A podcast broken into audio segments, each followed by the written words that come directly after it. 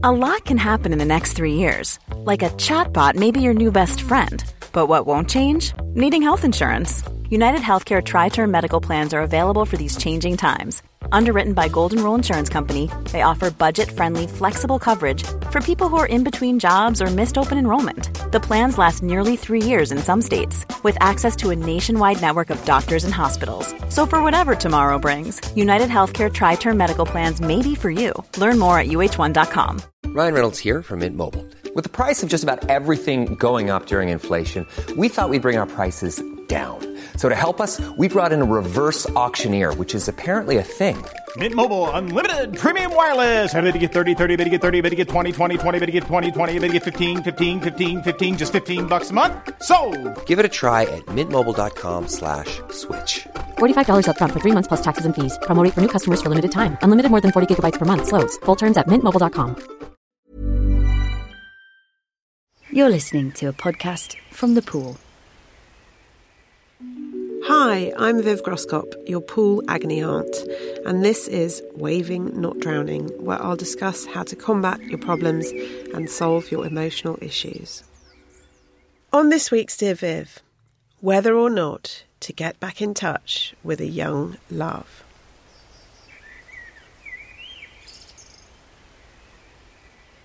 Dear Viv, I've recently turned 40, which has put me in an introspective mood.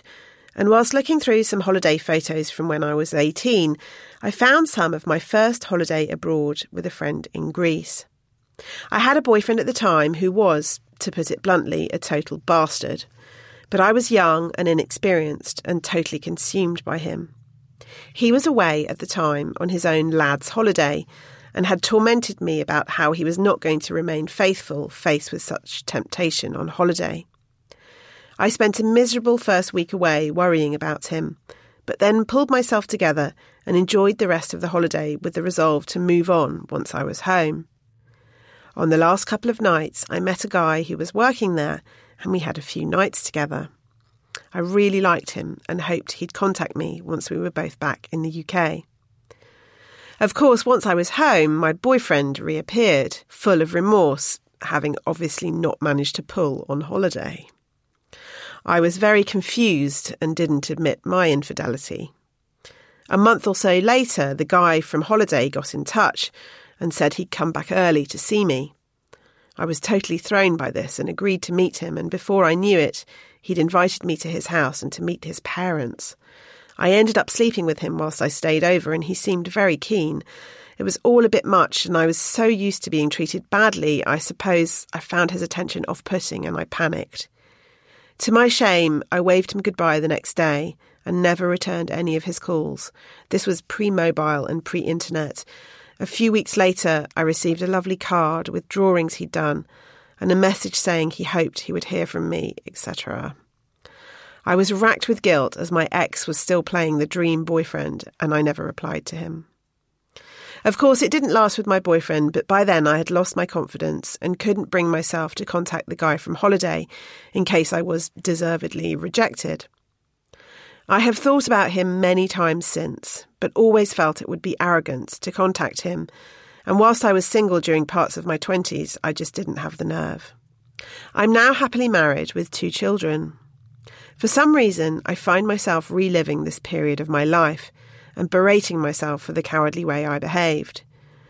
I've been treated similarly on occasion, and I know the pain of being ghosted, and I can't believe I ever behaved this way to such a nice guy. I don't really use social media, but after seeing the photos, I looked him up and I can see he too is married with two children.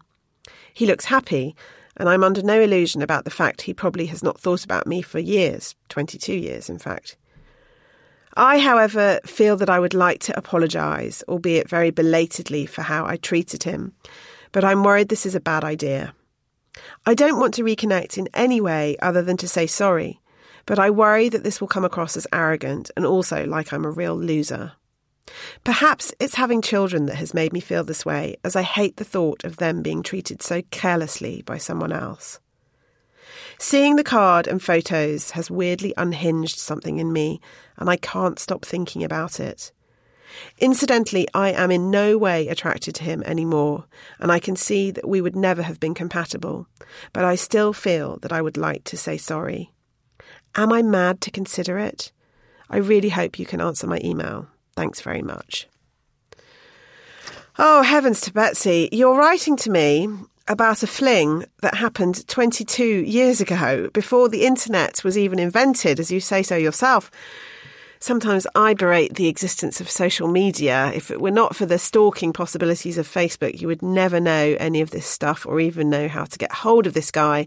And sometimes what we don't know can't hurt us. Instead, temptation has been put in your way in the form of half knowledge and an overactive imagination. You say, I don't want to reconnect in any way other than to say sorry, but I wonder. I would ask what is going on in your life at the moment that has brought all this back for you? You mentioned that you've recently turned 40. That's a milestone. You're thinking back to another milestone when you turned 18, and yet another, your first holiday abroad. You also say that you want to say sorry to this man because, as a mother, you can't imagine anyone treating your children like this. Hmm, I'm sorry, but I am going to call bullshit on that. I think there are a lot of other factors at play here. There is no reason for you to feel bad for being plagued by this, though. It's entirely natural. You've had a milestone birthday, you're busy and exhausted with two kids. You're in a marriage, a happy marriage, you say, but being in a marriage is hard work, no matter how good the marriage is. In fact, being in a good marriage is probably harder work than being in a bad marriage. But I don't think that your intentions here are entirely innocent. I think you're unconsciously or subconsciously looking for some excitement. You're perhaps realizing that the things that you felt when you were 18 are things that you will probably never feel again in your life and perhaps that makes you sad. Perhaps your 40th birthday has given you a glimpse of your own mortality, and that is never a painless thing to look at. You are right when you say that contacting this man would be a very bad idea indeed. I think you've built this all up into a bit of a fantasy. What you did to him was something that happens to all of us when we're young. We all get rejected. It's really not that big a deal. Certainly, it hasn't scarred this man for life. In fact, you probably did him a favour.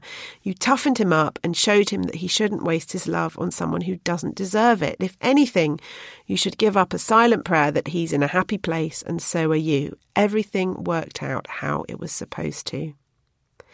There's only one thing that's left over here that is a problem, and that is your feelings towards this situation and towards the end of your youth. These feelings are what you need to deal with, not this man. Getting older is not always an easy thing. Raising children is not an easy thing, and neither is staying married and growing old with someone. We often find ourselves looking back at our previous lives and thinking, what if?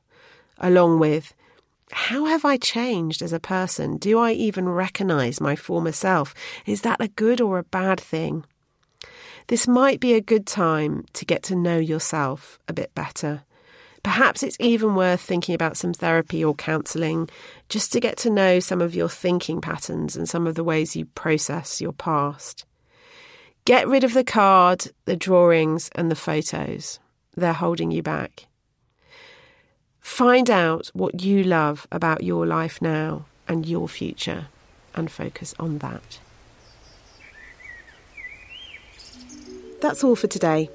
If you have a problem you'd like to submit, please send your email to dearviv at thepoolltd.com or tweet us at thepooluk. Thanks for listening. Join us again soon. And sign in to thepool.com where you can get more content specifically made by us for women like you. We hope we see you there. Imagine the softest sheets you've ever felt. Now imagine them getting even softer over time. That's what you'll feel with Boll and Branch's organic cotton sheets. In a recent customer survey, 96% replied that Bowl and Branch sheets get softer with every wash. Start getting your best night's sleep in these sheets that get softer and softer for years to come. Try their sheets with a 30-night guarantee. Plus, get 15% off your first order at bollandbranch.com. Code BUTTERY. Exclusions apply. See site for details. Hey, it's Paige DeSorbo from Giggly Squad. High quality fashion without the price tag. Say hello to Quince. I'm snagging high-end essentials like cozy cashmere sweaters, sleek leather jackets, fine jewelry, and so much more. With Quince being 50 to 80% less than similar brands. And they partner with factories that prioritize safe, ethical, and responsible manufacturing. I love that. Luxury quality within reach. Go to quince.com slash style to get free shipping and 365 day returns on your next order. Quince.com slash style.